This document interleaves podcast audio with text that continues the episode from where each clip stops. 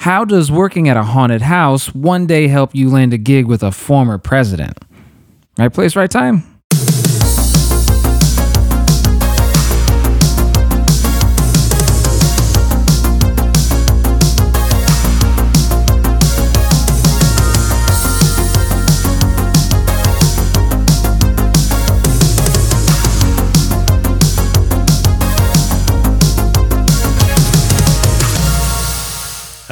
Right. Uh, I'm Mike, And I'm Lance. and you are listening to Right Place, Right Time.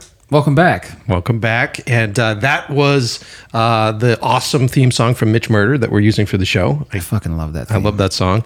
Super cool. Um, we're excited. Episode two of the show. We're back. We're back. yeah. Um, how was your week?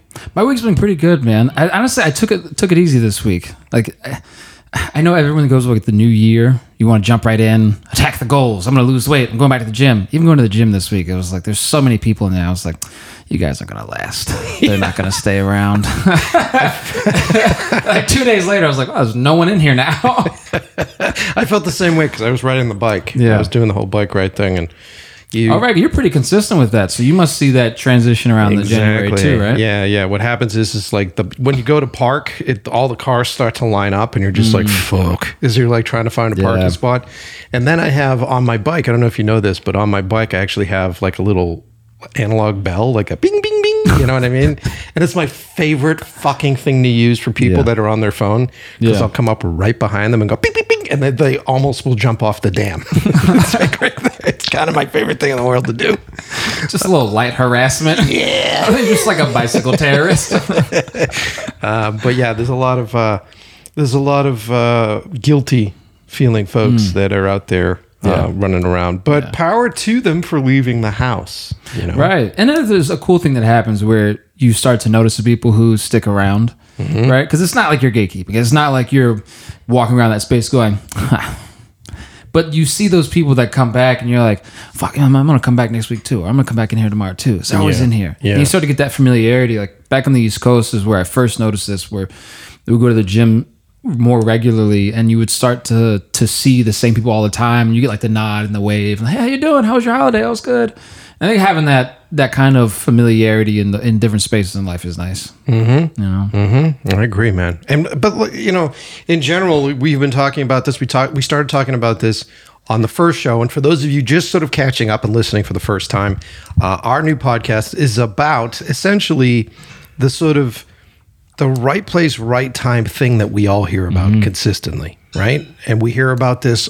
all the time. I got, how'd you get this sweet fucking apartment? Well, I mm-hmm. happened to be in line at the coffee shop and the guy, and I heard the guy talking on the phone and I was in the Yeah. right place, right time. And I sort of made that connection. Or, you know, how did you get that gig? And it's like, well, I jumped in the elevator with this person who mm-hmm. I got along with, or like, how'd Yeah. you get front row tickets for Metallica? And like, and we hear this story consistently, and oftentimes I hear this thing as sort of a weapon. It almost feels like a weapon where people aren't letting you in, and they're just sort of like, "Well, you got to find yourself at the right place, right time." And it's Yeah. just like, okay, is this real? Is this not fucking real? And uh, that's why we started the show. And we really want to meet with people, talk with people about their right place, right time. If they've had this moment, sort of get to the root of it. And is this something that we can be aware of when it's happening? And can we put ourselves in more situations where we Yeah. find ourselves at the right place at the right time? Right. I actually heard one this week that I thought was really interesting. Um, I was talking to some buddies about these different video game series, and one of the stories I ended up coming across was how uh, this game Kingdom Hearts came to life. The Disney Interactive company had gotten a new building. Um, if I'm if I'm messing up any of these details, someone say something. Uh, but the Disney Interactive and then Square Soft before Square Enix wound up in the same building. Oh, weird. And this guy had this idea, and you always hear about the elevator pitch, and he just happened to find himself in the elevator with the the president for Disney Interactive, and he just fucking pitched it real fast. And the guy was like, "I love that. Yeah, let's do it." And so then they went and got the guy who was in charge of creating all the character designs for SquareSoft and was like, here's what we're thinking. What can you do with Donald and Goofy? And like, this guy's got this idea for this new character and this new story, blah, blah. And it's going to be like merging this game series with Disney stuff. And like, kids are going to love it. And they fucking did it, and it worked. All because the guy just they, they just happened to be in the right place, at the right time. Here's the elevator. Here's the opportunity. And fuck it, went for it. Hmm. So then I also wonder then, right, when we look at right place, right time, how often do you go for it? Like how many times do you have those opportunities and you go, ah, nah, I don't, I can't do it, or you get nervous. Right. What mindset? What mindset can you put yourself in in order to be able to jump on that? Mm-hmm. Yeah, We talked a little bit about that in the first episode, Mm-hmm. where you were talking about being in the car with uh, what's her name, the executive, Juliana, yeah, right, and yeah. and how it took you fucking up another car ride to sort of understand what your mindset needed Mm-hmm. Yeah, to be to be in that conversation.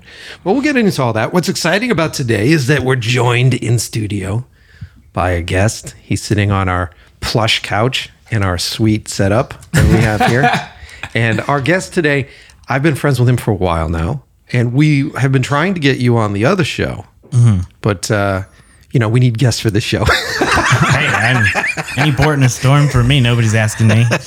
so joining us in the space is our buddy Nick. Nick Polowy, he's here. How are you, buddy? I'm doing well. How are you guys doing? Good, Doing man, all good. right. Nick has been. You're a bit of everything, dude. I yeah, this is uh, I, I'm all over the place. Uh, in fact, McDonald's drive-through totally empty the last couple days. I don't know if you guys have noticed. Pretty awesome. No, uh, yeah, no, I'm all over the place. I do a whole bunch of stuff. So I, that was kind of uh, in debating how we get me on a podcast in general. Is just like what would we even talk about? Because there's a bunch of hyphens and none of them are super solidified all the time. we're finally getting to a space right now where I think I have some things to talk about. So Yeah, we're yeah. uh, Yeah. yeah. we're in good shape. It's this is my first full freelance year. You're nice. Uh, Congrats. Not my highest dollar year, but my first full freelance year. So Congrats, that you got to have that year first. So Yeah. yeah, it's uh, you know, turning pandemic into a business, figuring out what my new model is, and a lot of it's animation stuff. And, Yeah. But you know, it's uh, well, you came into town initially for for acting, right? Wasn't that what the initial was? So I came into town because I had too many threads in my hand to not pull on them and see what would happen. Uh, What does that mean? it's just uh, I. I think when you talk about if we're talking about right place, right time, it's oftentimes people talk about it as if it's one thing, and if you miss it, that was your. There's a million of them that will happen, and it's just a right place, right time, right person, right skill, right mindset, right. and there's a million right things, and I think people talk about right time, right place as uh, sometimes it's gatekeeping, but sometimes it's also defensive of like, here's why I haven't had mine because I haven't had the right place, right ah. time. Very true. Very true. and I. I think uh, I've certainly probably missed a few. Mm-hmm. And also, everything great I've ever done has been because of a right place, right time, also. Mm-hmm. So uh, I had a couple of those set up. Uh, I was in New York before LA, and uh, you know, I without going like too far back, and but like literally every step of my entire life post college has been right place, right time. So I could name a f- shitload of them. Well, let's start. Let's start. Of okay, course, okay. that's- that's what I'm start. saying. Yeah, yeah. Well, let's start. What is the what is the first pivotal right place, right time for The you? first pivotal right place, right time is I was at art school at a now defunct the Art Institute of Pittsburgh, which is closed because of all the fraud they did. Shit. it sucks. Uh, yeah. Sorry, I didn't mean to laugh. No, I- I- that's that's what it is. It doesn't exist anymore. None of them do. you gave me this look like fuck off. No, no, no, no. I, I love saying it that way. I just, it's all I have. They have my money, and I have. I can say that. yeah. So, Sorry, I didn't mean to laugh at it. No, Go ahead. Yeah, yeah. Uh, and uh, so I was going there for graphic design, and a friend was like, "We're all applying to work at a haunted house, and this is in Pittsburgh." And I was like, "Yeah, let's do it." And uh, Had you never done something like that before? uh, I grew up in a house where we decorated for Halloween to the point where like we'd be in the local paper because there were Shit. there was like we'd full have full dummies hanging from basketball hoops and you know like ghosts in trees and it was not normal but Yeah. it was uh you know it was in the in the early 2000s there was this in late 90s really with the rise of like geocities internet there were people sharing how they do halloween and how they build haunted houses in their backyard and my mom wasn't making haunted houses but she globbed onto those websites and just started like decorating hardcore that's uh, cool. for halloween so You I, guys have like the house where you're a kid trick or treating. You're like, I have to stop there. Yeah, yeah, yeah. So it was uh it was it was like a family affair at that. And uh so when I went to the haunted house, it was very normal for me to be there. Uh and uh yeah, it turned into acting versus, and then like we were begging to work there in any other capacity because it was a permanent location. So there was work to do all year. So we're like, I would love to sweep. Please let me do anything here, minimum wage, whatever. And we ended up, uh, my friend Matt and I ended up uh, being given the wonderful duty of mopping an entire cement parking garage uh, for because they were going to be filming a zombie music video in it and they just needed some of the dirt gone. it was a thankless task, but we, they did let us help up, help set up a dolly track too, which we'd never touched anything production wise. So Yeah. uh, we were just like, "Hey, go do this," and we did it. And that was like that moment plants like five other seeds. Like somebody you meet at this music video, you, I end up working with at a news station Oh wow. after college because he was a producer there. And I end up working there. And then at the news station, we both find the platform Vine while bored on a night shift, and we start playing with Vine together. He blows up big. My other friend Rob blows up big on Vine. I'm doing okay. I think I'd capped around like 25,000 followers when followers weren't much of a thing yet. Yeah. And uh, that was how I would then meet Gina, which is how I meet you guys, which is a whole nother thread of those things. But I go from Vine then to I go, oh, people resonate something resonates about what I'm doing comedically with people. Maybe I should try quote unquote real comedy in New York. Uh-huh. So mm-hmm. I quit the news because I hate the news. Uh-huh. I was just doing motion graphics for like local ass news, uh-huh. and then go to New York, start doing improv and stand up there. Still fall into things right place, right time, even in that mm-hmm. realm. Because in uh, working at the news, there was a somebody who did stand up there, uh, great author Sopan Deb. Uh, he uh, basically lied me into a comedy club because he's like, "You got to do stand up on the CBS News night," and I was like, because I was then. wh- Sorry, I'm ahead of my. There's so many things. Yeah, it's fine. It's fine. It's fine. I'm, I'm, I'm sticking with you here. I'm with yeah, you. yeah. I'm with you. So hold on. Finish Yeah, that yeah. thought, and then I'll pull you back. Yeah, yeah. So I I I land in New York and I have to pay bills, so I go back to the news. But this time I'm national, so I'm at CBS News, and we launch uh, CBSN, their like streaming network there. And uh, so we're working like long hours there, but they were having like a comedy showcase for people who only work at CBS News at one of the clubs in New York. Oh, okay. And he just says like, my friend does UCB. He doesn't have any footage, but he's a really funny stand up. I had never done stand up before. so they put me up at Gotham for a night and I went way over my time and then never was never welcomed back. uh, like all kinds of weird shit like that. And it all sort of, you know, okay. All right. yeah, right. yeah, yeah. There's So, l- l- Yeah, all right. I I like how we Slow me down. projected here, but go all the way back, right? All so, the way back. So, like your your mom does a haunted house bit, Yes. right? And so then you hear about this haunted house thing that's being set up, and how did you how did you get the uh, initial gig to mop the floor? so this all of that started just because some other students were like they hire college students to be actors Mm. and that was the precedent for us going and i was just an actor the first year there. Yeah. and then basically like as an actor was like hey can we help with anything? And that's when it was like well you could sweep i guess. And we're like okay because we're just like dumb kids that they're Yeah. letting do something. But they i don't think they realized how persistent we would be in like all right is there is there anything else that needs to be swept and they're like uh you know kind of chill out dude but so you swept it all. It's all been swept. yeah we just kept on sweeping Yeah. until finally they were like well there's a box of nails over there you think you could like put those in that board and eventually it turned into hey this room needs to be covered with blood here's you know an air compressor and a hopper and a gun and you're just gonna shoot blood everywhere and so like those things escalate until Yeah. finally you're given like a clean room and they're like we just need this room to be covered with human skin and you're like great like here's a box of the skin and so those things like slow rolled over a few years where we got more and more trust and uh Did you start out as uh, when you got the job? Were you already interested in acting, or did that job sort of pique the interest for you? So I had done high school musicals, uh, and that was, I thought the peak of. I was like, I'm interested in. Well, unfortunately, at the time, attention, and I'm also interested. That's how it starts. Of course, of course, that's before the therapy and stuff. Yeah. But like, I was like, I'm interested in this attention. I seem to be able to pick something up and people mm-hmm. are like, "Hey, you're good at that," and I was like, "Oh, okay, cool." Like I didn't know that, and I wasn't like interested in the spotlight previous to that, but it. Mm.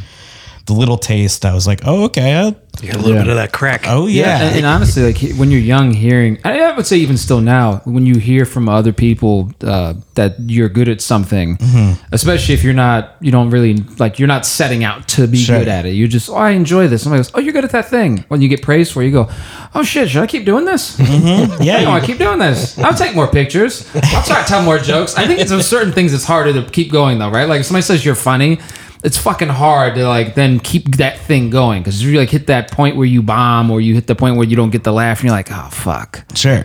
Well, the side note, I love bombing. but that's maybe something else to go into.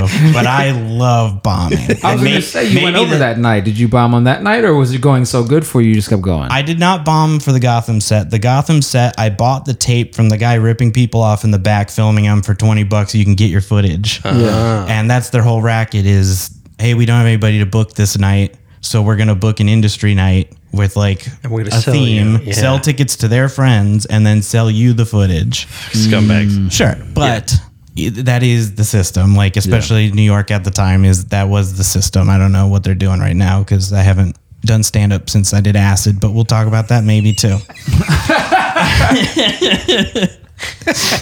but we don't have to. No, absolutely want to hear that story. But uh uh oh where was I? Oh, bombing. Yeah. Uh bombing is awesome and maybe is part of the being able to like hang on to all these creative endeavors at the same time, waiting for something to maybe happen, having things that don't happen. Like maybe that's the same thing as like sort of enjoying the bomb is like I don't enjoy the disappointment of opportunities falling through or missing one or failing at it. But I am a glutton for the punishment at the very least. Yeah. Yeah. So uh, you know that is in some way a superpower at the end. You know, it doesn't feel like It like feels like a superpower eventually. Sometimes, yeah, yeah. yeah. When you when you When have the ability off. to go, I don't give a fuck. Like, Yeah. and we get to laugh. I mean, I kind of do that when I have all my negative reviews. We Yeah. actually go through the process of being like, it doesn't really affect me, so this is a lot of fun. sure, Like, yeah, this is it's a uh, it's if you can have fun with that stuff, it's uh, it's not deflection. You are seeing it face to face. You're probably absorbing the notes that feel worthwhile, but you can Mm-hmm. tell when notes are not worthwhile as a Yeah. creative person. You go, okay, well, you either don't know what you're talking about. Mm-hmm. Contextually, this the notes don't work for what I was doing. Like whatever the thing is, if if you're a reasonable person, hopefully you can parse through those things. But it is hard because people throw the negativity way easier than they throw the positivity. But you also have to be in a place where you understand, right? For me, the notes that resonated with me are the ones that hurt the Yeah. most. Oh. Mm-hmm. I already beat myself up about them. Like, so there's a moment where I go, eh, I did a bad job on this. And then someone resonates it and I go, oh, I've already beat myself up Mm-hmm. this. So it doesn't, what you're saying, you haven't opened my eyes to something new. It's not like I don't already know I fucked that up. Right. So yeah, yeah, yeah. You got to get through that. And I think once you put yourself in that mindset to be able to bomb and, and to go through that, Mm-hmm. then you're kind of indestructible at that point. Yeah, I think uh, something that I admire about you can tell when creative people are even bored during the creative process and start creating sub games for themselves. Like I'm going to deliver you the best quality I can in this form, but there's going to be a little bit for me in here somewhere. I I tend to be in that realm, so I appreciate when you can tell someone is putting in a joke for themselves, mm-hmm. and when somebody's bombing and you can tell they start having more fun, mm-hmm. it's because they're going. This is the stage that's set for me now the only person I'm going to entertain is me. I may as well have some fun with it. Like, I love seeing somebody get through that and then still like walk off stage and be like, "That was crazy, right?" Like, like I do too, man. It's tough to see somebody with the life sucked out of them after, and I, I, mm-hmm. I don't want to be that guy. Like, I could be that guy. I, the chaos kind of lights something weird inside of me though, where I'm like, all right, well, the stakes that I thought mattered here no longer matter because the worst thing that could happen to me on this stage, bombing, has happened. yeah. Now nothing worse can happen. Yeah, it's a great way to Maybe think somebody about could punch me. Yeah. yeah. I'd have to go pretty far.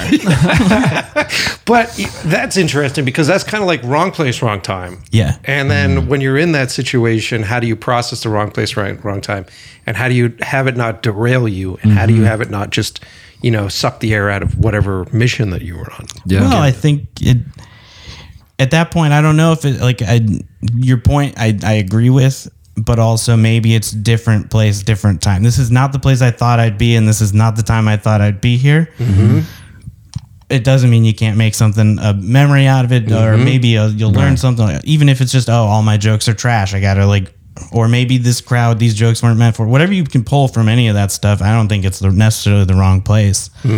I just think it's uh, you can't plan anything creative. Like you can- you can plan and you should, and then you should plan to replan and plan to pivot and plan to you know these are things that most creative people have come across of like things don't work out the way you wanted, and the ability to improvise is The job. the job. Yeah. Yeah. Yeah. So You actually, uh, and I'm not going to give the joke away here unless you're going to do it, but you told me a joke or bit you had about uh, Nintendo that I thought was so brilliant in a way to just like what you're talking about, about like being able to pivot, having the opportunity for your out.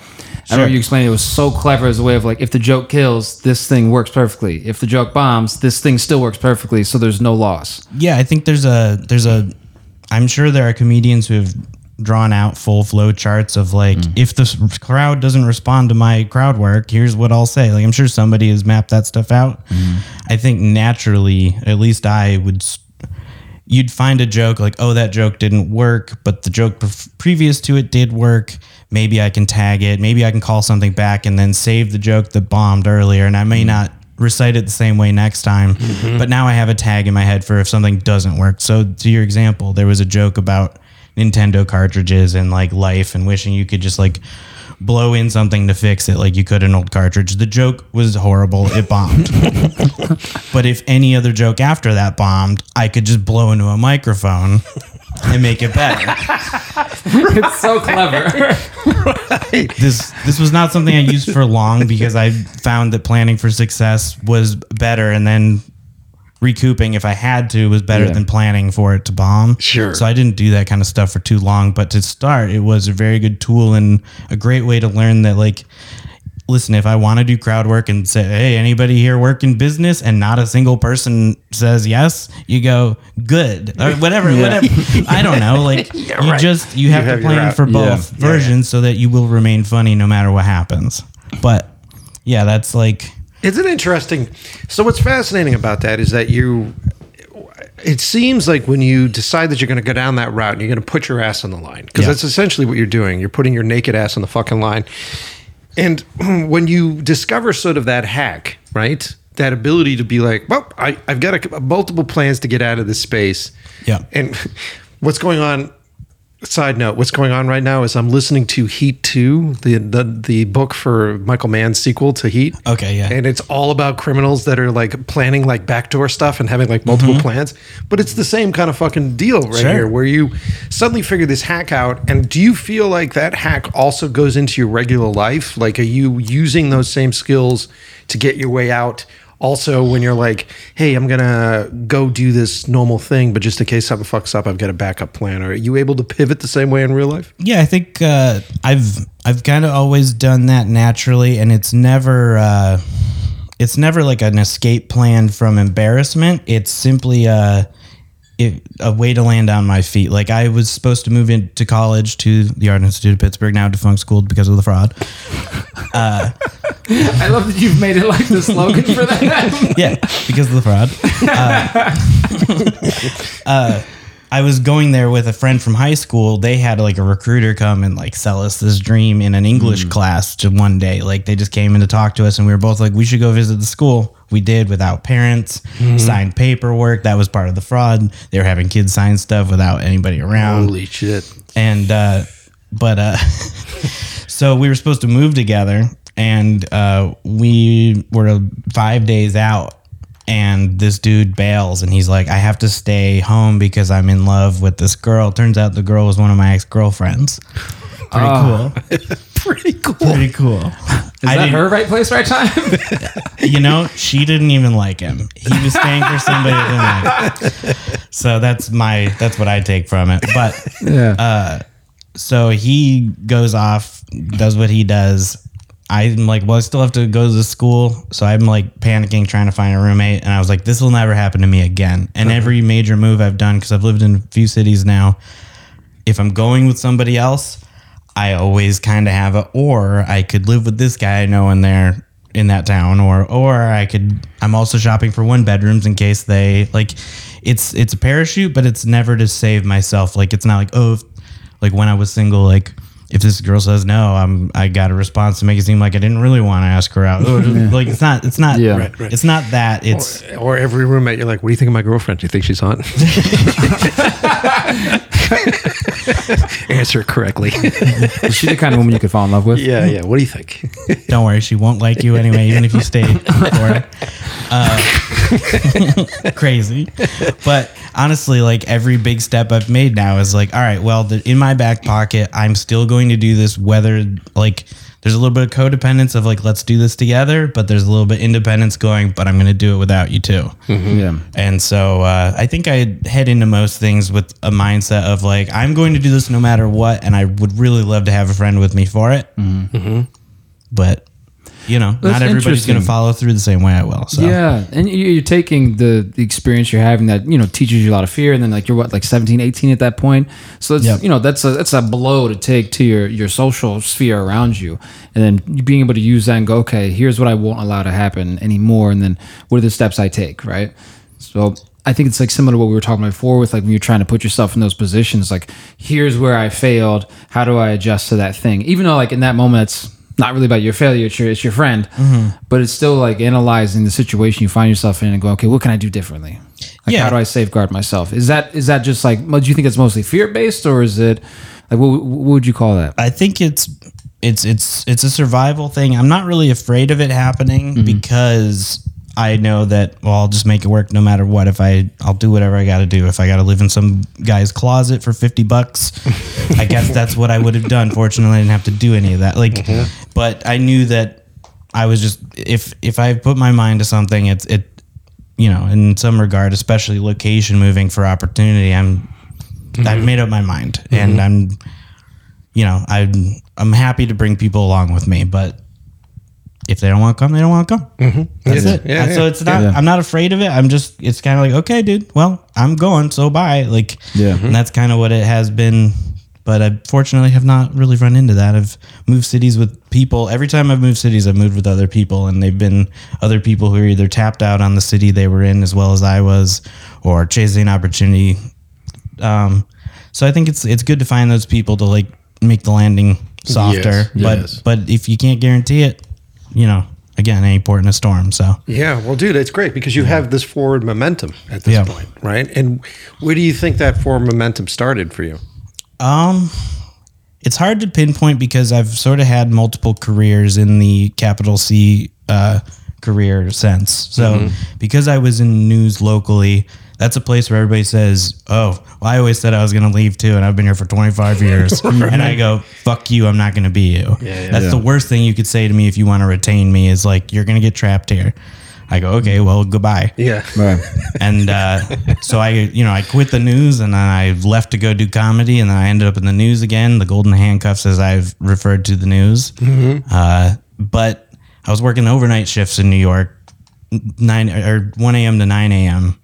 Uh, for a couple of years, and that you know that could have been my career, and I could have. I eventually did bargain my way into a dead day shift. It was cushy, most money uh, maybe I'll ever make. I have no idea, but it wasn't worth it. I wasn't. I still was miserable. I was just writing out Donald Trump tweets every day. Like I just Ugh. couldn't do it. So I uh, sometimes the only way to break those golden cuffs is to separate yourself. And I already had a couple leads for LA, and I got up and left.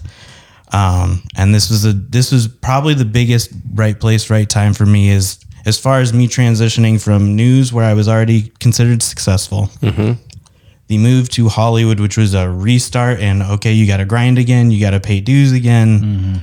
Uh, I'd already done this for 10 years. I was in an improv class, and because I was working these overnights, it allowed me to have a flexible comedy schedule, which is why I did it for so long. So you were in an improv class in New York. I was in an improv class at UCB in New York Yep. a- on like Wednesdays at like 2 p.m., something most people can't do because of day jobs. So I would sleep in movie theaters. I had the MoviePass at the time. I'd go in, swipe my card, go into the intern, watch a bit of it, take a nap, leave. I was I was sleeping in a movie theater almost every day for a while in New York. Oh shit. And uh, because I had those night shifts, but I'd have to kill time between shows or practices for improv. Um, and in that improv class on Wednesdays, there was this older man sitting in the corner, kind of quiet, kind of hanging out, funny, but like darker sense of humor than the youth in there. And that's the kind of guy where I'm in that room and I'm like, I'm interested in who the hell that guy is. Mm-hmm. Yeah. Says some inappropriate things sometimes as far as the youth are concerned, but he's doing so comedic with comedy in his heart, love in his heart. And I'm like, I got to figure out who this, I got to talk to this guy. So we just started talking and I had no idea who he was. And I don't know how UCB and improv and stuff is in LA. I'm sure people are Googling each other, but we were not doing that in New York. It was just, you're funny, let's start a team. and uh, so you don't know who anybody is. And uh, we had these really, really wild interactions for a while where he's like breaking down my comedy in ways that people don't do in an improv class in a way where you're like, oh, well, thanks for saying that guy, but he's just the guy in my improv class. I don't know, like, a, guy's giving me notes, but they're good, so cool. uh, and uh, so the dude, uh, he's like, hey, is there like any extracurricular improv going on, like another team or something? Because he's just like, I want to be around comedians. I don't need stage time. I just want to be around funny people. I like being around funny people. So we start a practice group, which you just like practice in the middle of the day, hire a coach, purchase studio space to like, or rent rather, and then, uh, and you just practice or whatever as your troupe.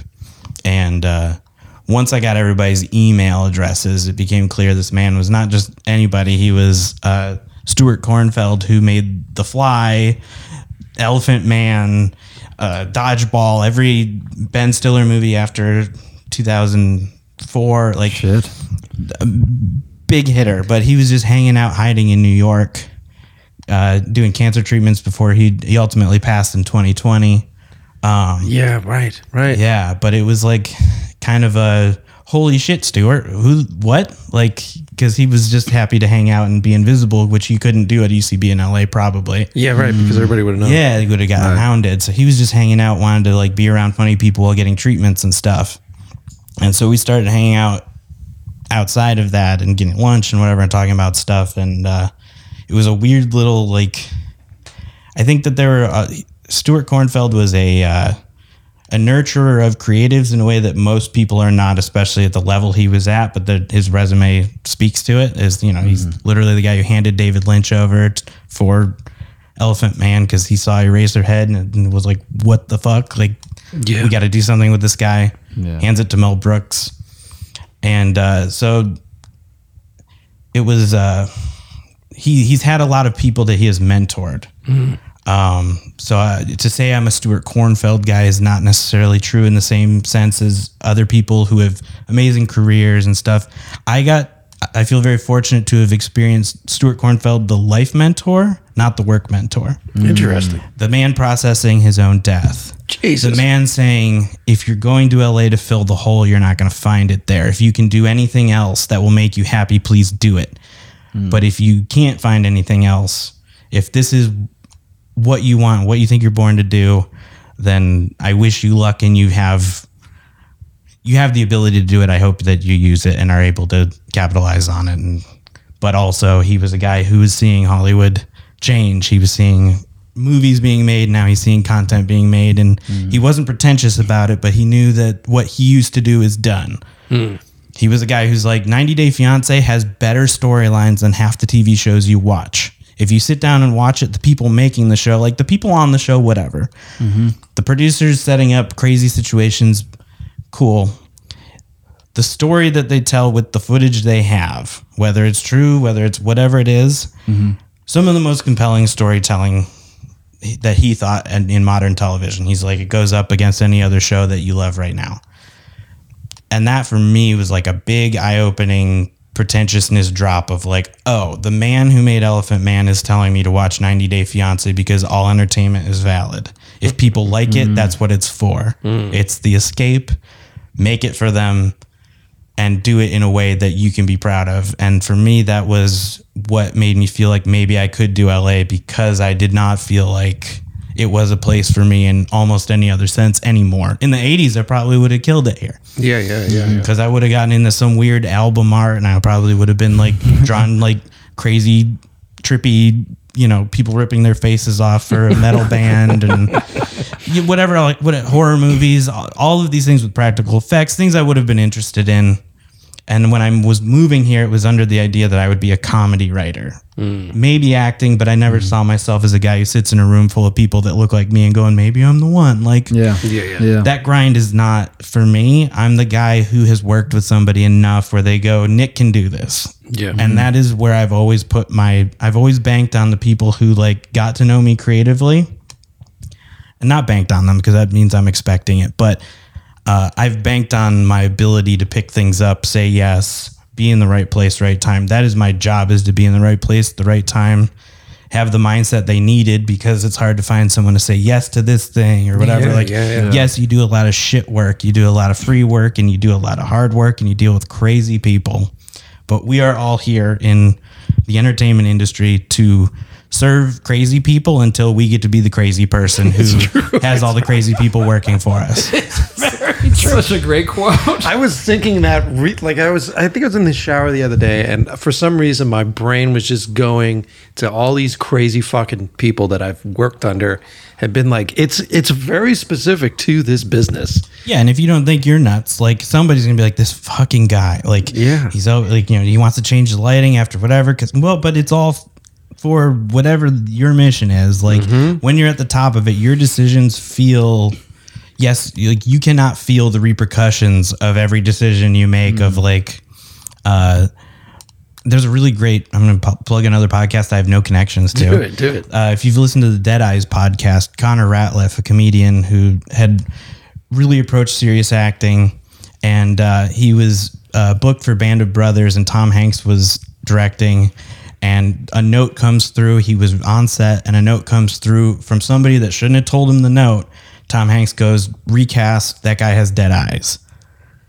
It comes back to him. Tom Hanks thinks you have dead eyes Holy shit. this man uh, he, he was a UCB improv guy and uh, he's very talented, very funny. He turned this into a podcast a few years later. And oh, I'd heard about this. Yes, Yeah. yes, yes, yes, yes, yes, yes. worth digging into because uh, spoiler alert, skip five seconds ahead if you don't want to hear it.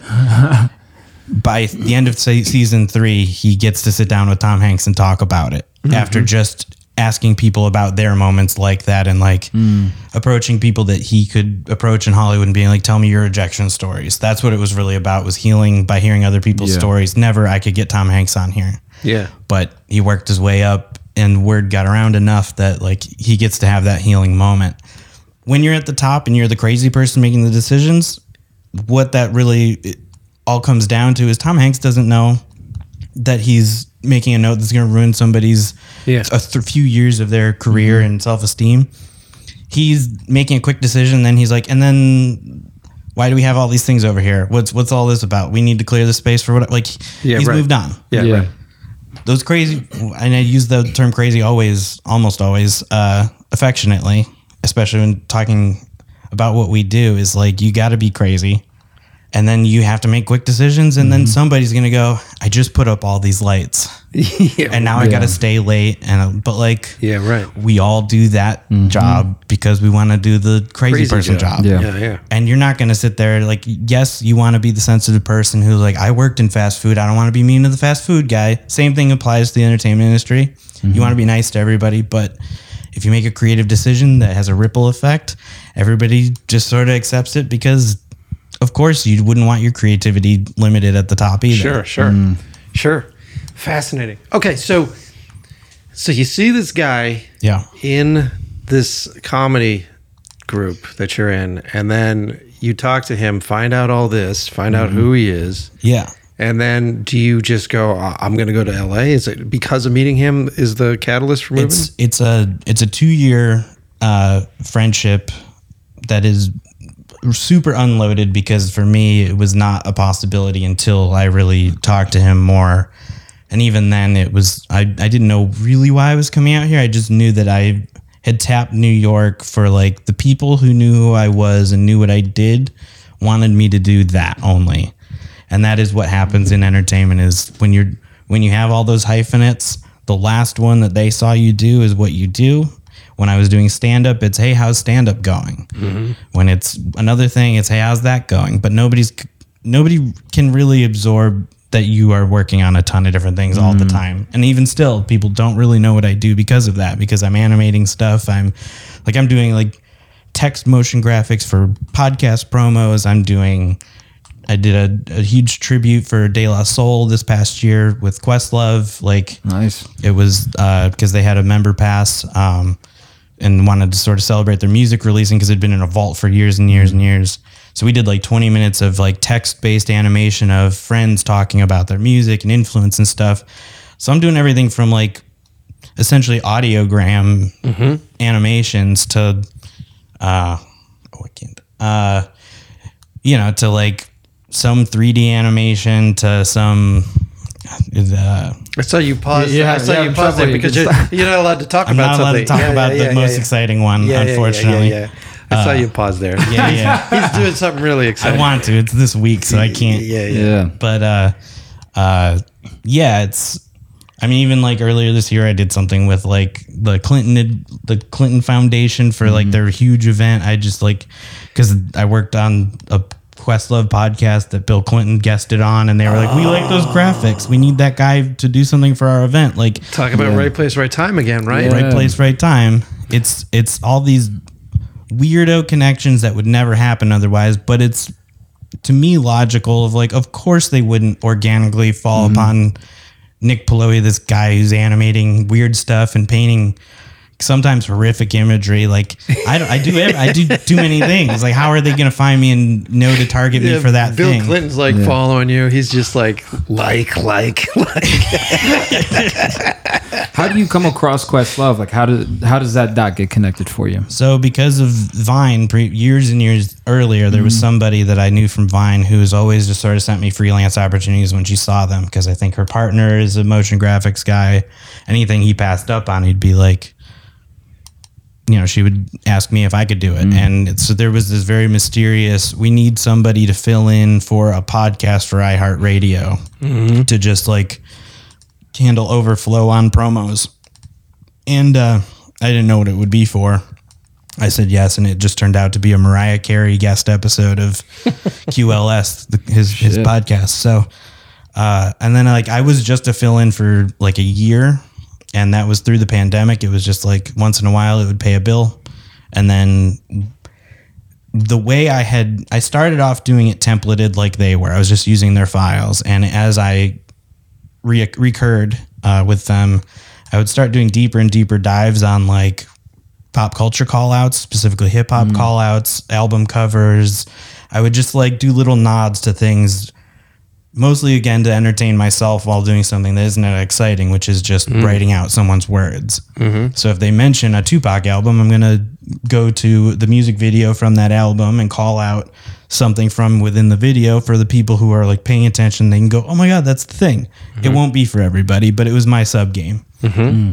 And I guess as like nerds, they sort of clocked that and were like, this guy's like doing a little bit extra, and we like that he is nerding out with us while we're talking about nerdy hip hop stuff. And so, Was this all animated? Were you just animating this yeah, stuff? this is all just like 2D animation, After Effects, uh, and normally it's just like popping text in and out, and then like doing a smiley face when people say something funny or whatever. But I was adding to that. Nice. And uh, so eventually they started asking me for, for me more and more. And I just became like the regular guy until eventually, you know, a bigger company goes, Why are we spending all this money on an animator? And hmm. Yeah. then you get phased out. But so now I get called for like bigger episodes of like, this one will have some visibility. We want to have some cool stuff in it.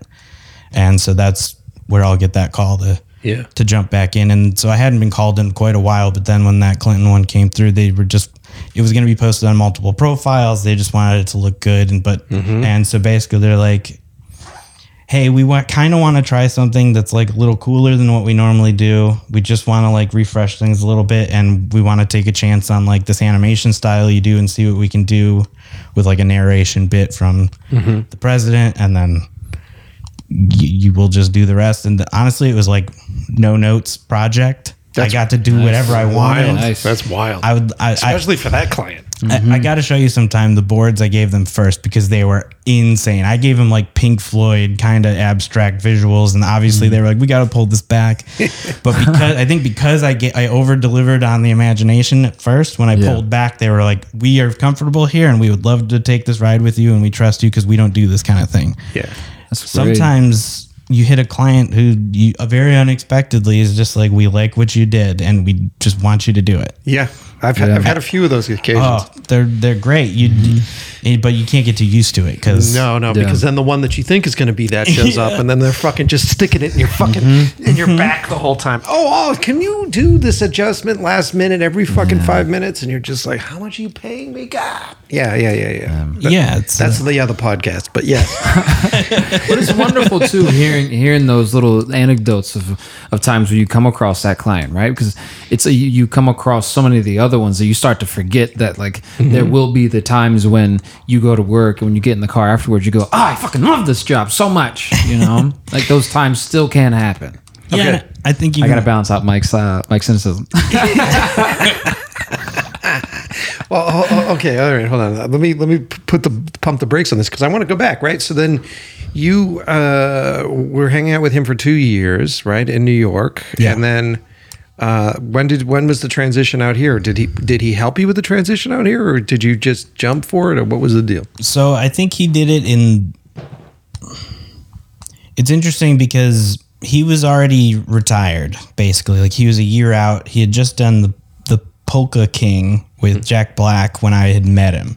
So he was like promoting that, but that was his last run of like we're gonna promote this. So we were picking up in the group, picking up little bits of what his deal was because he'd be like, I can't do tonight. I got to do Colbert, and you're like, oh, that's normal because we're all just nobody kids who are just doing improv. We're like, okay, cool. Did you think he was crazy at first? Where he's like, I got to do Colbert, and he's like, he's just going to go home and watch Colbert. Like, Well, so I I think it's it would be a shame not to tell you my initiation into his life because he wasn't guarded in the way that a lot of people guard. It was not. He was not. He was not pretending to be somebody else. Sorry, my Yeah. uh, my roommate is brushing his teeth. it's like that clip from National Lampoon's "The Dog into the Bone." Hey, there's a consistency, a sense of consistency between both my podcasts. Where there's always some bullshit going on at the same time. and Mike is apparently trying to clean his tonsils. Leaf blower, the, the, the throwing up. yeah. Uh, anyway, so Yeah. the story, the yes. shame. So he he wasn't guarded in the way that a lot of people are guarded. He was very, as he should have been, uh, secure in who he was and what he had done in his resume, and he'd talk about it if you pulled it out of him. But it wasn't the thing he comes to you with of like, hey, you know who I am? Because he didn't need that. Why would he? And also, I think he was enjoying some of the being anonymous and just like enjoying doing comedy at sort of a pure level where it's unperverted by the business and Yeah. so that's where he was like resting, but he just didn't want to not be doing some form of comedy. And uh, it was not immediate that I knew who he was, and it wasn't even immediate that we knew those things were going on. It was actually uh, when he invited me over to his apartment, and I walked in, and he goes, "So this is the Lynch," and there's like a eight foot painting by David Lynch made for him in there, and I go, "Whoa, what the fuck, Stuart?" Holy And then he goes, "You got to see my bed. It's from an opium den." so I go into his bedroom and look at his opium den. It's like this really intricately carved thing from like the 1600s or something. He puts like this meditation bowl on my head, starts banging it with a mallet. He's like, "I've been messing with meditation because I'm gonna die, and I'm just trying to figure things out." He had books about his whole shelf was covered with you know, things processing, different philos- philosophies. It was a man who was always looking to fill the hole and also always telling other creatives, "You won't do it here."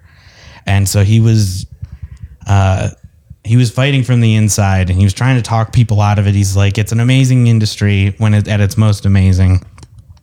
Uh, but he was about the person. He cared about you, and like he was like, "I don't want you to have to go through it if you don't have to go through it." Yeah. And I'm happy to hang out with you and talk to you about it Yeah. but ultimately like you're gonna make your own decisions and so he left me with some nice introductions to a couple of people that he's like you guys are like-minded this is the best person for you to know for the broad sense of what you do, but he didn't hand me anything in the sense of like he's like, I can get you a meeting to talk to somebody, and I hope you do something with it because you got the talent. Yeah, yeah. And I, well, I appreciate that. It was still very much, and I appreciate that. You know, maybe he could have made a call to like fit me into a job somewhere, and it wouldn't have translated to the next thing at all. It would have just Yeah. been. It wouldn't have been relationship building. It would have just been, I got you a gig. Mm.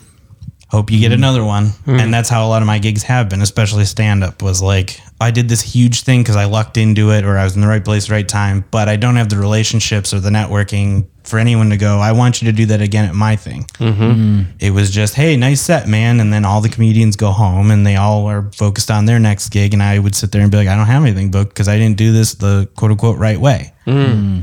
And so I've done that a few times through improv, through stand up, even animation. Like my network wasn't huge early on. It was all TV people. It was in a space I didn't want to be working in. And only now have I really cracked into a wider net of things I'm interested in. And uh, I'm I'm now just learning how my skills in like TV and stuff contribute to Hollywood, which is there's a lot of things that are the same, but the speed is way different. So when I'm I'm a quick animator, I'm a quick renderer. I, if you need to change, you have it in a half hour. Things that people aren't used to, and so some of those superpowers from those various other industries I've worked in, even haunted house industry, in many ways have contributed to what I'm doing today. Yeah, and, and your work ethic and, and how you process life and all that stuff. I think that's important. That's cool, man. Crazy fucking adventure. I know we've never talked about any of it because you've always said let's save history for the podcast. Yeah, So- yeah. Um, but yeah, it's like a weird journey here, and I feel like now, like this year was enough, and that high profile has never been that important to me, and certainly budgets have mm-hmm. never found their way to me. But, uh, but, but, but high profile things are now.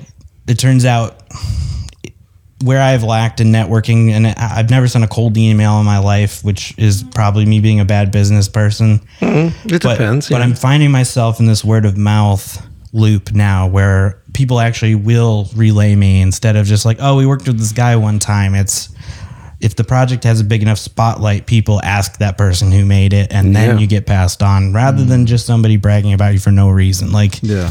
so for me, that was a I think maybe the only way I could have ever gotten circulated into anything remotely mainstream is b- simply because one person did a thing and another person goes, "I want that," mm-hmm. Mm-hmm. And uh, it's just one of the thousands of ways you can break into anything.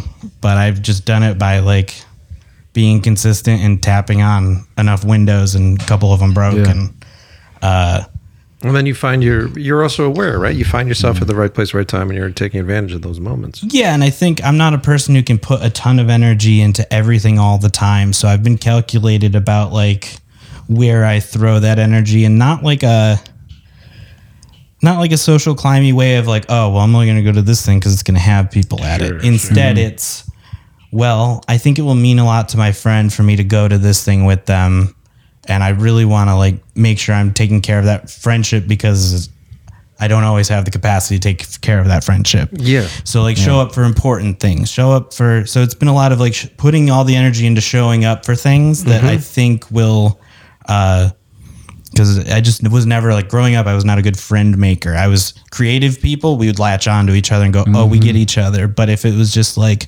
the guy I want to hang out with, I was not necessarily the guy people were like, "Oh yeah, Nick's here." It was a lot of like, "Oh, Nick's here. Why don't I ever see you, man?" I'm like, "Cause I don't. You didn't invite me to anything." Like, like that was growing up. Yeah, yeah. Well, I don't want to hear it because you didn't come to our fucking New Year's Eve Well, party. that was because of this other thing that trust me, my my family was upset about me working over Christmas too. But when the right phone call comes, you gotta I was do like, I got that text. Yeah. go, Well, fuck Nick. Yeah, yeah. no, you forgave me. I'm here. Yeah, no, we love you, buddy. Love Dude, you you got such a cool journey, like going from to tie the the connect the dots between taking a job at a haunted house to all the way to you could even go back further and say like your mom finding interest in haunted houses and Yeah. how that I don't, know, I don't know roundabout way takes you all the way to doing this work for this presidential interview like that's it's wild that you're even able to see that path you've had in life that clearly and go so this takes me here takes me here takes me here takes me here Sure. And I try to be gracious about it, but I will say, especially the presidential thing, is uh, in uh, 10th grade in a government class, I had a teacher. This is the only public way I've said it so far, so I'm going to do it. I'm going to be petty. My government teacher failed me on a test for drawing all over the margins of a test that I did fine on.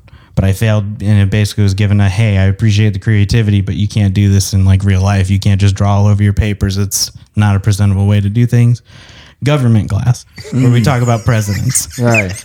And you know who hired me to draw? Fuck you.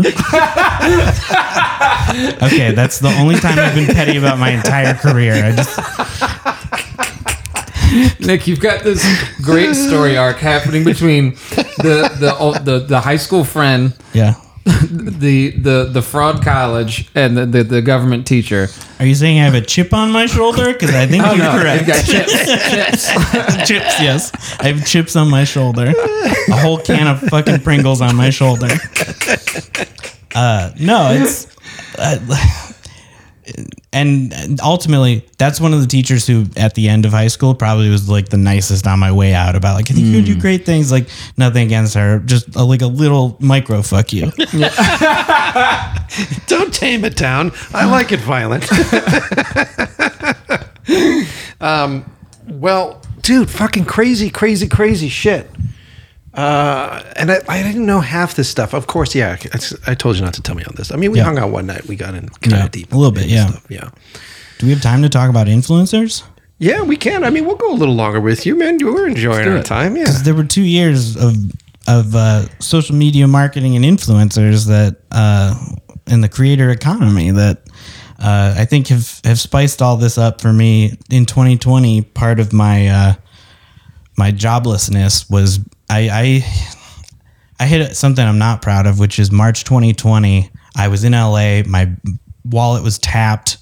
I hadn't even worked a a, a- minute in LA when I moved here in September 2019. I had not worked until March 2020. Basically, I couldn't find anything, and uh, I was on my last dime, and then everything shut down. Oh, everything shut down. The pandemic. And when Donald Trump sent us that twelve hundred dollars, I didn't have rent for that month before that. so I will never say a good thing about the man, except for he paid my rent when I wasn't gonna have it. and I was probably gonna have to move home or something. So right place, right time. we just lost half our list. Hey, listen, I I said my piece about how I feel, except for there's that one thing I can say. I would not have survived without that check that came through. And then two months later, I'm on Facebook, which I'm, it already means I'm desperate because it's 2020 and I'm on Facebook. and I just put out a thing and I'm like, I will call, I will do overnight call center work, I will do anything. If anyone has any leads for any kind of work, I need to do it. And uh, an old Vine friend, right place, right time, messages me and he's like, Hey, uh, I'm doing like a marketing thing and I just need someone to make email lists and send emails for this startup that we have a contract with. And so I was just sending emails from spreadsheets for a minute. And then he has a company pop off called Clash in 2020 that was, it was when they were talking about banning TikTok. And there were two apps that popped up as the next TikTok, and it was Byte and it was Clash and Clash was Brendon McNerney's company. He was the friend, and uh, so he brought me in to basically just like their whole deal was we need to get creators here and we need to get them active with the community. And I was one of the people basically recruiting creators and trying to get them in and strategy. I was a strategy consultant, and that turned into eventually uh, they acquired the other company, Byte, and uh, became Huddles. And the whole deal was we were trying to get creators paid like other platforms. Will not, and this ultimately did not work either.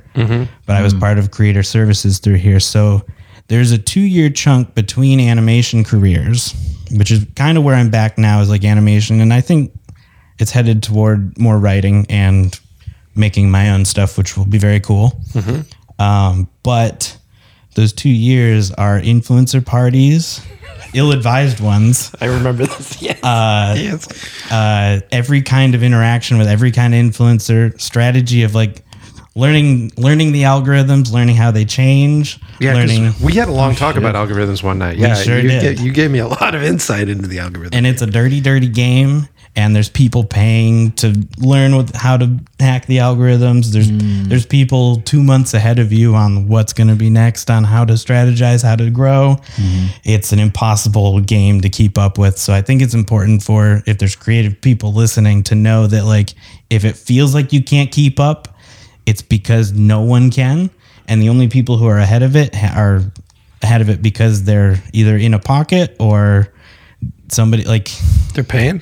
some of them some of them are paying and, but most of them are just it's uh it's a lot of rumor. It's like hey how are you like even like even in the vine days there were people who i won't say who because they're very big names and it would be a problem but like there were people who would straight up figured out that if you report all the things on the popular page and enough people do it it rips it out automatically and it surges your stuff to the top if you're under them dirty dirty games Oh, wild. dirty games Wild. and uh, that stuff is like it's it's such a bigger world now tiktok is way bigger than that ever was so it's impossible to keep up with any one hack of it and everybody's got different methods and stuff but there's that has not changed those kinds of you know it's oh in the first three seconds you got to have this and then it'll pick up this for your algorithm it's all cheats Yeah. Mm. so don't feel discouraged if your shit's not working you just haven't found the cheat yet Yeah. Yeah. it's not that the thing you posted is bad. It's just that it's either not on trend, not what's being prioritized. Maybe the AI on Instagram noticed that you don't have any real people because it. If you've ever, uh, Instagram has this weird, or it did. I don't know if it does now because people busted them. But if you uh, looked at certain uh, source code, you could basically see how it's tagging your stuff, and it's super specific. It'll be like, "This is a painting of a park bench by a lake." If it can sense that it's a painting, you're automatically out of the alg. Like it doesn't care. It wants people's faces. Weird. And I don't know how true that is two years later now, uh, because I've been out of the game on purpose because I found my career again, and I'm no longer like. Yeah, yeah. I'm grateful for those opportunities, and I think they enriched my uh, outlook on creativity in general, and like the difference between content and art and how they overlap. yeah. Mm-hmm. Mm-hmm. Because they're very different worlds with very different priorities Yeah, dude. Yeah. But uh, and and what we compete with when you are an artist or a creative who who aspires to pump art into content even i'm not going to say content creation is wrong. There's ways to do it your way. But uh it's they're two different worlds. You, you to say like, oh my, why don't people care about my art? Well, because the content world doesn't want people to care about art. They want them to care about content. Exactly. Mm-hmm. And so you got to find the people who care about art. yeah, it's tough, right? It's tough. Mm-hmm. Yeah, because we talked about that too, and there's e- even with just the podcast and the shows and trying to get people into the shows, and then me learning a lot about how Instagram works, and then all the like the whole past year of sort of cycling through everything with 12 cam and all that sort of shit. Yeah. And then you start to just realize how fucking rigged the system ultimately is, right? And the and the even the platform itself rigging it, where they're like, no, no, no, we want you to pay us to use our thing. Sure. And mm-hmm. that's one of the reasons why we're not showing like 75% of your your people. And then you go, oh, yeah, sure, I'll pay them. And then they, they still don't show 75% of this. Mm-hmm. Or they show the same guy five times and make you pay every time. Yeah. That's like, mm-hmm. because I can't tell you how many ads I've seen from people that I actively support. And I'm like, waste of money there. They showed me. Why are they showing me? I already know. Like, Right, right, right. It's, uh, you know, it's a, it's always been a messed up game. It's just a totally different kind of messed up game now. Yeah. Yeah. So Even it's- looking like verification, where like it before they had the process of it. Now it's like now it's a pay to play. so like they're never going to approve now because it's like why would I approve you? You just pay for it. Yeah. And then the interesting thing that happens is then that somehow gets flipped into like, does this have value? Because now all the people who were naturally verified are like, oh, this is whack. I'm getting rid of my verification because now it just seems like it's being paid for. Blah blah blah. I'm like, mm-hmm. so this like weird internal struggle starts to happen. And you go, what the fuck? Can someone just reply to my DM, please? Yeah, mm-hmm. I think uh, someday nobody's going to remember. I mean, people will, but most people won't remember that verification had anything to do with validation from the platform mm-hmm. as you are a person worth noting. Mm-hmm. That happened. I watched that happen on Vine, which was also Twitter. And the verification, the birth of verification was a game of you're getting knighted by an app. Yeah. The app is saying this is somebody to pay attention to. It it was always under the well because you are a person people might want to impersonate, and that was always the case you could make to try to be verified, but it ultimately was like a knighting where people were like, why did that guy get verified and I mm-hmm. didn't? Mm-hmm. And it was slowly getting handed out to people, and then it opened up to you can submit for it and you'll never hear back, and then it mm-hmm. opens up to whatever. The, when every time those gates opened, we got further from what it if it had just been about what it was supposed to be about from the beginning mm-hmm. i don't know that pay to play would have been the worst thing. It might have just mm. been a security you buy. Mm-hmm. Like hey like do you want to make sure people know this is you? Because we started with vanity mm-hmm. it's really hard to let go of what that used to mean. Yeah. and unfortunately because we're still so close to that meaning somebody someone's going to respond to your DM because you're verified because they go, "Oh my god, they're verified." This- but yeah, also much, yeah. because that's subconscious now from what it was before. But ultimately, like it's probably healthy for people to go, like, I don't care if you're verified. Like that to me is a good as far as like societal values go. Mm-hmm. Yeah, let that not mean shit. Mm-hmm. Right. Like that. I'm glad you can't buy status. Mm-hmm. Yeah. Mm-hmm. It For now, you can a little bit. Yeah, right, right, right. Yeah. I mean, the, way I've used it because I I was verified naturally prior Yeah. to it, and what the, what that did is that changed things for me overnight as far Yeah. as me getting people on the show, Mm-hmm. as far as me talking to folks. Because then not only do they see a DM that shows up with someone that was verified, but also my comments that I would comment on their stuff, the verified stuff would jump to the top of their Yep. comments. So like, it was an easy way for me to get in touch with guests and folks that that happen. And now you have all these verifications that are like I'll, I'll see a bunch of maybe like 40 verification comments in my thing and I'm always like who the fuck is this guy? And then I click on it and I'm like all right, so he's got like 3,000 followers. Sure. So he purchases verification. Mm-hmm. And he could honestly, he could have bought the three thousand. yeah, yeah. Yeah. You could buy ten thousand. You can buy fifty thousand. I get those all the time. Of course. I get those mm-hmm. all the fucking time. Yeah. And like I'm like hounded by them. They mm-hmm. just swarm me like we noticed that you're not getting as many likes as you need to get and Yeah. like these fucking dudes and I'm just like I know you're in a room in India and there's a wall covered with iPhones Yeah. and you guys are just going to go through the process of liking my shit. And you You're see it a lot. lot with actor pages too, where there's a ton, like somebody will have like 20, 30,000 followers. And I'm like, and they all want to know about your skincare routine. Sure. yeah, yeah. I'm like, "Ah." but I think it's like, but was that, is that just because of what the game is that like it got to a place where is social media influencing at one point was a gateway into the acting world. And so then Right. before they get their way into sports. So then you go, okay, well, if you're trying to be this serious actor, you go, well, fuck, how do I compete with that? Because mm-hmm. this person has naturally grown this thing.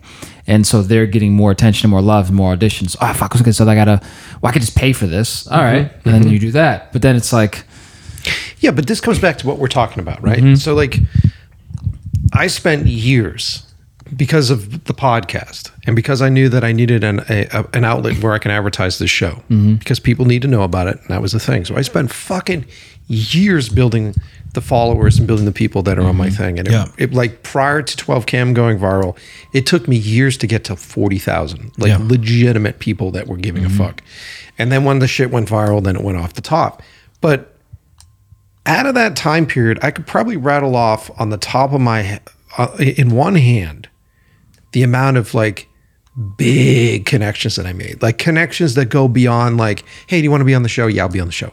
Connections that went beyond like, hey, uh, maybe we should go have beer someday. Yeah, maybe we'll go have beer someday. But I've had more success just going out yeah. like doing the harder thing, which is going to the bar, going to someone's screening, going to a comedy show. Like uh, I wouldn't know Rick Darge if Gina didn't go to a comedy show and make Yeah. a connection with Rick. I wouldn't know uh, half these folks, and and so I think that what Instagram and what social media promises you is that it's the same thing, if not better. It's an easier way to put yourself in the right place, right time, without having to put yourself really on the line. You don't. Yeah. You can you can manicure and you can sort of edit the way you're engaging with people. You mm-hmm. can manicure your physical appearance. You can manicure all of this sort of stuff and present yourself in your perfect world. And I think what they're overlooking here is that it's the imperfections it's the inability to control the situations you find yourself in. Mm-hmm. It's being able to do what you do, which is saying, hey, look, I've got backup plans on how to get my way out of a situation that is awkward, and I'm going to learn from it and find it enjoyable. It's having all those elements that make going and physically hanging out with people more powerful than mm-hmm. just going like.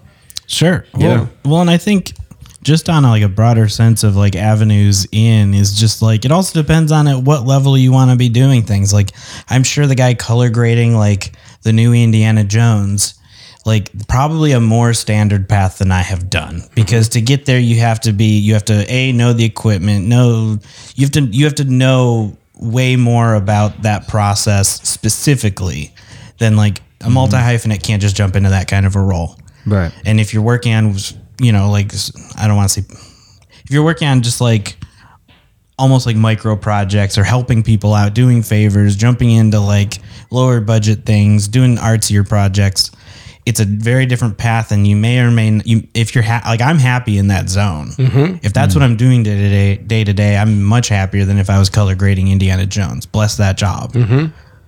Um, yeah, because it's a different path. yeah, but like even writers, like it, when I've when I've sat in like rooms with writers, not formal writers rooms, but like the way they talk about writing is like almost like a collegiate level of like well when you're screenwriting your acts have to be this way. Like it's a different it's a it's a science to some people who have studied it like science. Mm-hmm. Mm-hmm. And then there's me who goes well i think i'd be miserable in a writer's room where i have to write for commercial breaks. Mm-hmm. But there's other ways like uh, i sat in for a, a screening earlier this year for uh, eric andre season six and i just got to sit in there and basically be a test audience of like is are these bits working?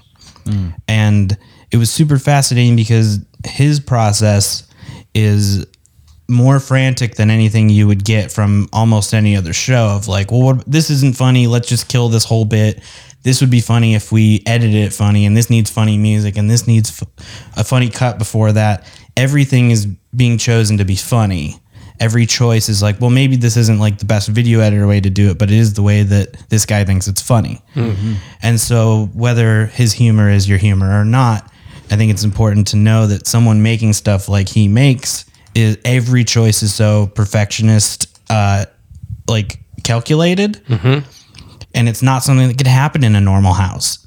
It's not something that like honestly some people would be like you, you might even if you're used to a certain process would be like this isn't how you do any of this shit. Sure, yeah. But he's the crazy person now, so he gets to Well- right, like make that decision. Yeah, and it's you can either choose to like be angry at the inconvenience of a change or you can appreciate the level up of like oh actually this is way funnier now. Or mm-hmm. even if it's not funnier at least it's closer to that person's vision. And as a person working under them that's your job to fulfill their Right. vision. Mm-hmm. Like if you want to try and get your own shit in it might pay off. They mm-hmm. might go hey this is awesome. Or they might go who's trying to sneak all this shit into my thing? Like this isn't a joke i wrote. Like that's Yeah. not something that happened there but it's uh you know it's it's an appreciation for a different kind of production and mm-hmm. for me that was a huge refresh to see that process because i was so afraid of like the collegiate writers and like i don't mm-hmm. want to be in this room full of like i'm just trying to write some jokes mm-hmm. and i didn't Right. think i could make a show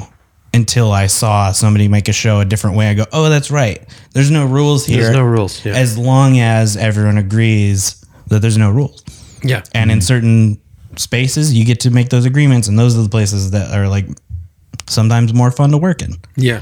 Hmm. so i'm interested in those spaces again you probably have to go to like screenwriter school to like do anything remotely polished that is like i don't to a certain extent yeah. to a certain extent i think that i think that the, our, our business is chaos Yeah. like our business is fucking chaos and i think there are so many people that get thrust into this like tornado that is our business Mm-hmm. Yeah.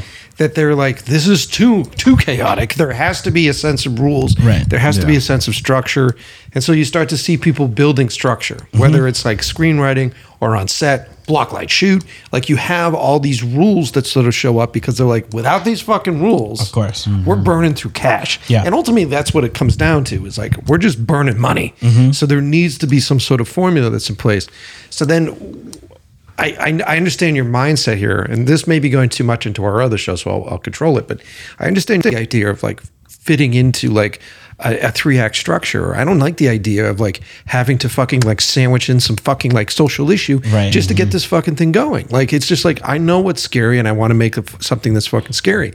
The only way I'm ever going to be able to do that is if I prove to the money people mm-hmm. that I know how, know what the fuck I'm doing. Almost like when the, you did your animations, where they sit there and they go, "Just do it." Yeah. and then you have to do that, and then it has to be It successful. has to be good. Yeah. yeah. Like it has to make the money. Right. That they come back and they go, oh, keep doing that. And as long as you're doing that and it's making some money, then you're allowed to do that. Right. You're allowed to be that crazy guy at the top. But the smallest bruise, and they go, "We're never doing We're this never again." doing this Yeah. again. Yeah. Yeah. Yeah. Yeah. So it's it's fascinating Mm. in general. But uh, anyway, we should probably wrap because we we went Yeah. over, but Yeah. for good reason. You're a great guest. Oh, thanks. I'm, I'm not a normal guest on things because, again, I just sort of like snake my way through my whole path. But when somebody wants to talk to me about it, I'm It was- suddenly I'm, really I have all this shit to say. Well, it sounds like you might be a regular. Well, I'll have to have you back on, and then I have to have you on the other show because I had to catch my tongue multiple times because I was ready to go off on some tangents, which were more in love with the process. tangents. Well, if it, if it helps your uh, security at all, I am in love with the process, Shut the so I'd love to talk about it someday. And I, and there's a lot of processes too. You can ask me about any of the processes. I got them all. We'll have to find the right place, right time for that conversation. Yeah. I love that. I love that the marketing for this just like gets to regurgitate itself. Well, Nick, man, thank you for being on the show. Much appreciated, Yeah, dude. thanks, bro. Hey, thanks for having me. I've had a lot of fun. Yeah, we, we, us too, man. It was a great conversation, Yeah. and um, like uh, interesting to hear your right place, right time moments. Yeah, there's a thousand of them. Just Yeah. keep your eyes open. Yeah, smart mm. man. And and I like. I think the thing that I took away the most from this conversation is I I just like your fearlessness, sort of going into these things now, where you're really not front loading it with much. Yeah, I don't know where it's going, but it's because honestly, and that maybe I should have said this earlier, is like my go- whole goal out of college was someday I want to make something because I was just a graphic designer. I was making logos and shit. I was like, someday I want to make something and see it in public. That'll be pretty cool. And then I got hired at a news station, and then day one something was on TV, and I went, well, there's my fucking goal. and so after that, it's all just I've just been riding it now. Now I'm just trying to see how much I can escalate it and ramp it up. And I'm like, will they let me do this? Uh, okay, somebody's letting me do this. So it's, you know, I'm no longer chasing the dragon. Now I'm riding the dragon. Nice, dude. if you could talk to yourself at the when, when at the time that you went into the um, the TV station job, what's one bit of advice you would give yourself? Hmm. Yeah, I, I wouldn't change a thing. So I'd probably just be like, don't worry, you'll leave. Yeah. That's it. That's it. Don't worry, you'll leave and you'll do other cool stuff. Way cooler. Well, man, I dig that, man. I think this is a good way to end the show. Thanks for being here, buddy. Of course. Thanks, Lance. Sorry, I gotta say, you're welcome.